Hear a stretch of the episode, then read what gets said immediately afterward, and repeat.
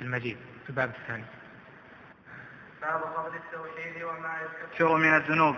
وقول الله تعالى الذين آمنوا ولم يلبسوا إيمانهم بظلم أولئك لهم الأمن وهم مهتدون. وعن عبادة بن الصامت رضي الله عنه قال قال رسول الله صلى الله عليه وسلم من شهد أن لا إله إلا الله وحده لا شريك له وأن محمدا عبده ورسوله وأن عيسى عبد الله ورسوله وكلمته ألقاها إلى مريم وروح منه والجنة حق والنار حق أدخله الله الجنة على ما كان من العمل أخرجاه. ولهما في حديث عتبان فإن الله حرم على النار من قال لا إله إلا الله يبتغي بذلك وجه الله. وعن أبي سعيد الخدري عن رسول الله صلى الله عليه وسلم قال قال موسى يا رب علمني شيئا أذكرك وأدعوك به. قال قل يا موسى لا إله إلا الله. قال يا رب كل عبادك يقولون هذا. قال يا موسى لو أن السماوات السبع وعامرهن غيري والأرضين السبع في كفة ولا إله إلا الله في كفة مالت بهن لا إله إلا الله. رواه ابن حبان والحاكم وصححه. وللترمذي وحسنه عن أنس سمعت رسول الله صلى الله عليه وسلم يقول قال الله تعالى يا ابن آدم لو أتيتني بقراب الأرض خطايا ثم لقيتني لا تشرك بي شيئا لأتيتك بقرابها مغفرة. هذا الباب باب فضل التوحيد وما يكفر من الذنوب. التوحيد بأنواعه له فضل عظيم على أهله. ومن أعظم فضله أنه به تكفر الذنوب. ولهذا قال الشيخ رحمه الله في التبويب باب فضل التوحيد. وما يكفر من الذنوب ما يكفر ما هنا موصوله موصول حرفي يعني تقدر مع ما بعدها بمصدر. يكون المعنى باب فضل التوحيد وتكفيره الذنوب. فالتوحيد يكفر الذنوب جميعا لا يكفر بعض الذنوب دون بعض.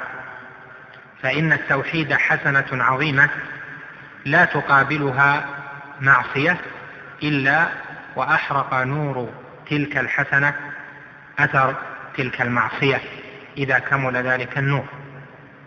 باب فضل التوحيد وما يكفر من الذنوب يعني وتكفيره الذنوب. فالتوحيد يعني من كمله كمل توحيد الربوبية وتوحيد الإلهية وتوحيد الأسماء والصفات فإنه تكفر ذنوبه كما سيأتي في الباب بعده أنه من حقق التوحيد دخل الجنة بغير حساب.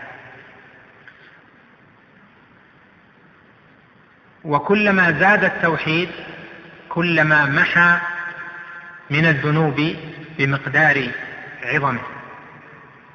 وكلما زاد التوحيد كلما أمن العبد في الدنيا وفي الآخرة بمقدار عظمه وكلما زاد العبد في تحقيق التوحيد كلما كان متعرضا لدخول الجنة على ما كان عليه من العمل. لهذا ساق الإمام رحمه الله آية الأنعام فقال باب فضل التوحيد وما يكفر من الذنوب وقول الله تعالى. من أهل العلم من قال إن قوله وما يكفر من الذنوب ما هنا موصول اسمي يعني والذي يكفره من الذنوب. وهذا أيضا سائغ ظاهر الصحة. وقول الله تعالى الذين آمنوا ولم يلبسوا إيمانهم بظلم أولئك لهم الأمن وهم مهتدون. الذين آمنوا ولم يلبسوا إيمانهم بظلم.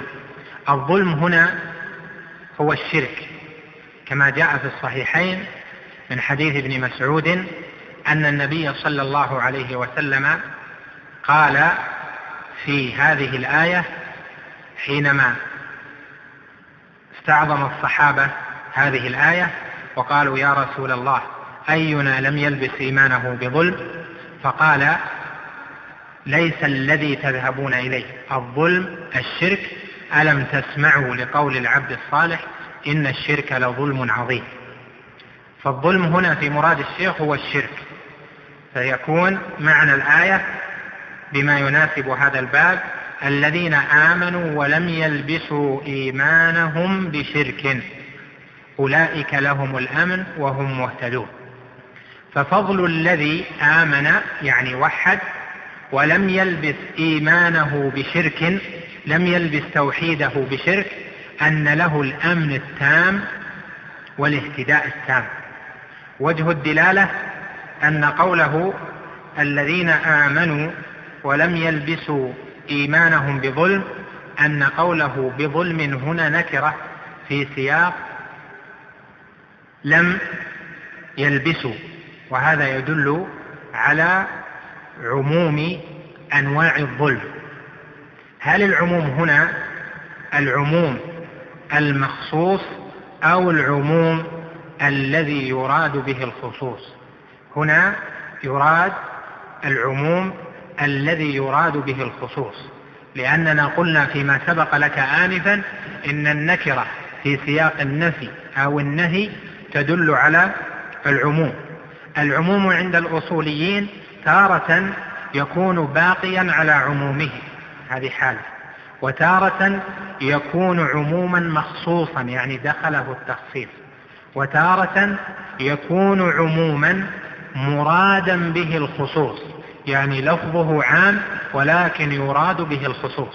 وهذا الثالث هو الذي أراد به الشيخ رحمه الله وجه الاستدلال من الآية فيكون الظلم هنا صحيح نكرة في سياق لم تدل على العموم لكنه عموم مراد به الخصوص وهو خصوص أحد أنواع الظلم وهو الشرك.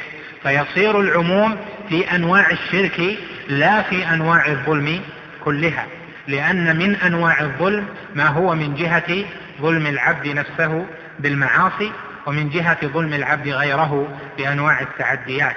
ومنه ما هو ظلم من جهة حق الله جل وعلا بالشرك فهذا هو المراد بهذا العموم فيكون عموما في أنواع الشرك. وبهذا يحصل وجه الاستدلال من الآية فيكون المعنى الذين آمنوا ولم يلبسوا إيمانهم يعني توحيدهم بنوع من أنواع الشرك أولئك لهم الأمن وهم مهتدون. والأمن هنا هو الأمن التام في الدنيا المراد به أمن القلب وعدم حزنه على غير الله جل وعلا والاهتداء التام في الدنيا وفي الآخرة. وكلما صار ثم نقص في التوحيد بغشيان العبد بعض أنواع الظلم الذي هو الشرك الشرك الأصغر أو الشرك الخفي وسائل الشرك ونحو ذلك فيذهب منه من الأمن والاهتداء بقدر ذلك. هذا من جهة تفسير الظلم بأنه الشرك. فإذا فسرت الظلم بأنه جميع أنواع الظلم كما ذكر ذلك شيخ الإسلام ابن تيمية فإنه يكون هناك مقابلة بين الأمن والاهتداء وبين حصول الظلم. فكلما انتفى الظلم وجد الأمن والاهتداء. كلما كمل التوحيد وانتفت المعصية عظم الأمن والاهتداء. وإذا زاد الظلم قل الأمن والاهتداء بحسب ذلك. قال وعن عبادة بن الصامت قال قال رسول الله صلى الله عليه وسلم من شهد أن لا إله إلا الله وحده لا شريك له وأن محمدا عبده ورسوله وأن عيسى عبد الله ورسوله وكلمته ألقاها إلى مريم وروح منه وأن الجنة حق والنار حق أدخله الله الجنة على ما كان من العمل. مناسبة هذا الحديث للباب قوله على ما كان من العمل وقوله على ما كان يعني على الذي كان عليه من العمل. ولو كان مقصرا في العمل وعنده ذنوب وعصيان فإن فضل توحيده لله وشهادته لله بالوحدانية ولنبيه بالرسالة ونفي إشراك المشركين بعيسى وإقراره بالغيب وبالبعث فإن ذلك له فضل عليه وهو أن يدخله الله الجنة ولو كان مقصرا في العمل. وهذا من فضل التوحيد على أهله.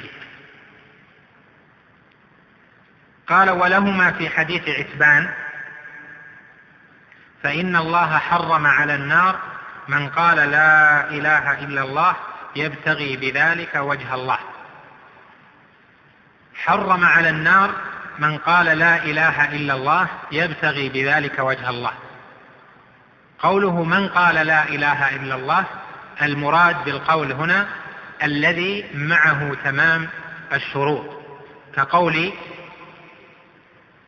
النبي صلى الله عليه وسلم الحج عرفة. يعني إذا أتى ببقية الأركان والواجبات. قوله هنا من قال لا إله إلا الله يعني باجتماع شروطها وبالإتيان بلازمها. يبتغي بذلك وجه الله ليخرج حال المنافقين لأنهم حين قالوها لا يبتغون بذلك وجه الله فإن الله حرم عليه النار. وقوله حرم على النار التحريم في نصوص الكتاب والسنة يأتي على درجتين. تحريم النار في نصوص الكتاب والسنة على درجتين. الأولى تحريم مؤبد. والثانية تحريم بعد أمد. التحريم المؤبد يقتضي أن من حرم الله عليه الجن... النار فإنه إذا كان التحريم تحريما مؤبدا فإنه لن يدخلها. يغفر الله له أو يكون من الذين يدخلون الجنة بلا حساب ولا عذاب. وإذا كان التحريم بعد أمد يعني ربما يدخلها ثم يحرم عليه البقاء فيها. وهذا الحديث يحتمل الأول ويحتمل الثاني. فإن الله حرم على النار من قال لا إله إلا الله. والذي أتى بالتوحيد وانتهى عن ضده وكانت عنده بعض الذنوب والمعاصي ومات من غير توبة فهو تحت المشيئة. إن شاء الله عذبه ثم حرم عليه النار وإن شاء الله غفر له وحرم عليه النار ابتداء. فإذا وجه الشاهد من الآية وجه الشاهد من الحديث للباب أن هذه الكلمة وهي كلمة التوحيد وسيأتي بيان معناها مفصلا إن شاء الله تعالى. هذه الكلمة لما ابتغى بها صاحبها وجه الله وأتى بشروطها وبلوازمها تفضل الله عليه وأعطاه ما يستحقه من أنه حرم عليه النار. وهذا فضل عظيم. نسأل الله جل وعلا أن يجعلنا من أهله. حديث أبي سعيد الخدري بعد ذلك فيه قال موسى يا رب علمني شيئا أذكرك وأدعوك به. قال قل يا موسى لا إله إلا الله. قال يا رب كل عبادك يقولون هذا. في هذا الحديث دلالة على أن أهل الفضل والرفعة في الدين والإخلاص والتوحيد قد ينبهون على شيء من مسائل التوحيد. فهذا موسى عليه السلام وهو أحد أولي العزم من الرسل وهو كليم الله جل وعلا أراد شيئا يختص به غير ما عند الناس وأعظم ما يختص به أولياء الله وأنبياؤه ورسله وأولو العزم منهم هو كلمة التوحيد لا إله إلا الله. فأراد شيئا أخص فعلم أنه لا أخص من كلمة التوحيد فهي أفضل شيء وهي التي دل عليها أولو العزم من الرسل ومن دونهم من الناس. قال يا رب كل عبادك يقولون هذا. قال يا موسى لو أن السماوات السبع وعامرهن غيري يعني ومن في السماوات السبع من الملائكة ومن عباد الله غير الله جل وعلا والأراضين السبع في كفة. يعني لو تمثلت السماوات أجساما والأرض جسما والجميع سيوضع في ميزان له كفتان وجاءت لا إله إلا الله في الكفة الأخرى كما قال هنا ولا إله إلا الله في كفة لمالت بهن لا إله إلا الله. لا إله إلا الله كلمة توحيد فيها ثقل لميزان من قالها وعظم في الفضل لمن اعتقدها وما دلت عليه. فلهذا قال مالت بهن لا إله إلا الله.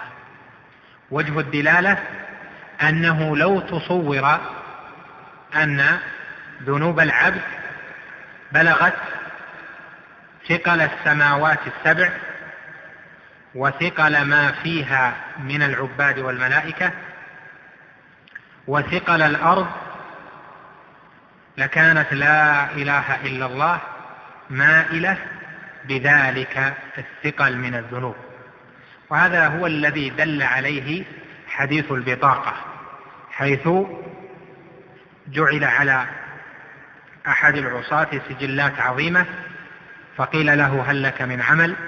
فقيل فقال لا فقيل له بلى ثم أخرجت له بطاقة فيها لا إله إلا الله فوضعت في الكفة الأخرى فطاشت سجلات الذنوب وثقلت البطاقة. وهذا الفضل العظيم لكلمة التوحيد إنما هو لمن قويت في قلبه. ذلك أنها في قلب بعض العباد تكون قوية لأنه مخلص فيها مصدق لا ريب عنده فيما دلت عليه معتقد ما فيها محب لما دلت عليه فيقوى أثرها في القلب ونورها وما كان كذلك فإنها تحرق ما يقابلها من الذنوب. وأما من لم يكن من أهل تمام الإخلاص فيها فإنه لا تطيش له سجلات الذنوب. فاذا يكون هذا الحديث وحديث البطاقة يدل على أن لا إله إلا الله لا يقابلها ذنب ولا تقابلها خطيئة لكن هذا في حق من كملها وحققها بحيث لم يخالطها في قلبه في معناها ريب ولا تردد ومعناها مشتمل على الربوبية بالتضمن وعلى الأسماء والصفات باللزوم وعلى الإلهية بالمطابقة. فاذا يكون من يكمل له الانتفاع بهذه الكلمة ولا يقابلها ذنوب وسجلات ولو كانت في ثقل السماوات وما فيها والأرض يكون ذلك في حق من كمل ما دلت عليه من التوحيد. وهذا معنى هذا الحديث وحديث البطاقة. وهذا أيضا هو الذي دل عليه الحديث الآخر في الباب. عن أنس قال سمعت رسول الله صلى الله عليه وسلم يقول قال الله تعالى يا ابن آدم لو أتيتني بقراب الأرض خطايا ثم لقيتني لا تشرك بي شيئا لأتيتك بقرابها مغفرة. وهذا من فضل التوحيد وتكفيره الذنوب ومناسبة هذا هذا الحديث للباب ظاهرة وهي أنه من أتى بذنوب عظيمة ولو كانت كقراب الأرض خطايا يعني كعظم وقدر الأرض خطايا ولكنه لقي الله لا يشرك به شيئا لأتى الله لذلك العبد بمقدار تلك الخطايا مغفرة وهذا لأجل فضل التوحيد وعظم فضل الله جل وعلا على عباده. بان هداهم إليه ثم أثابهم عليه. هذا بعض ما تيسر وأسأل الله جل وعلا لي ولكم التوفيق والرشد والسداد وصلى الله وسلم وبارك على نبينا محمد.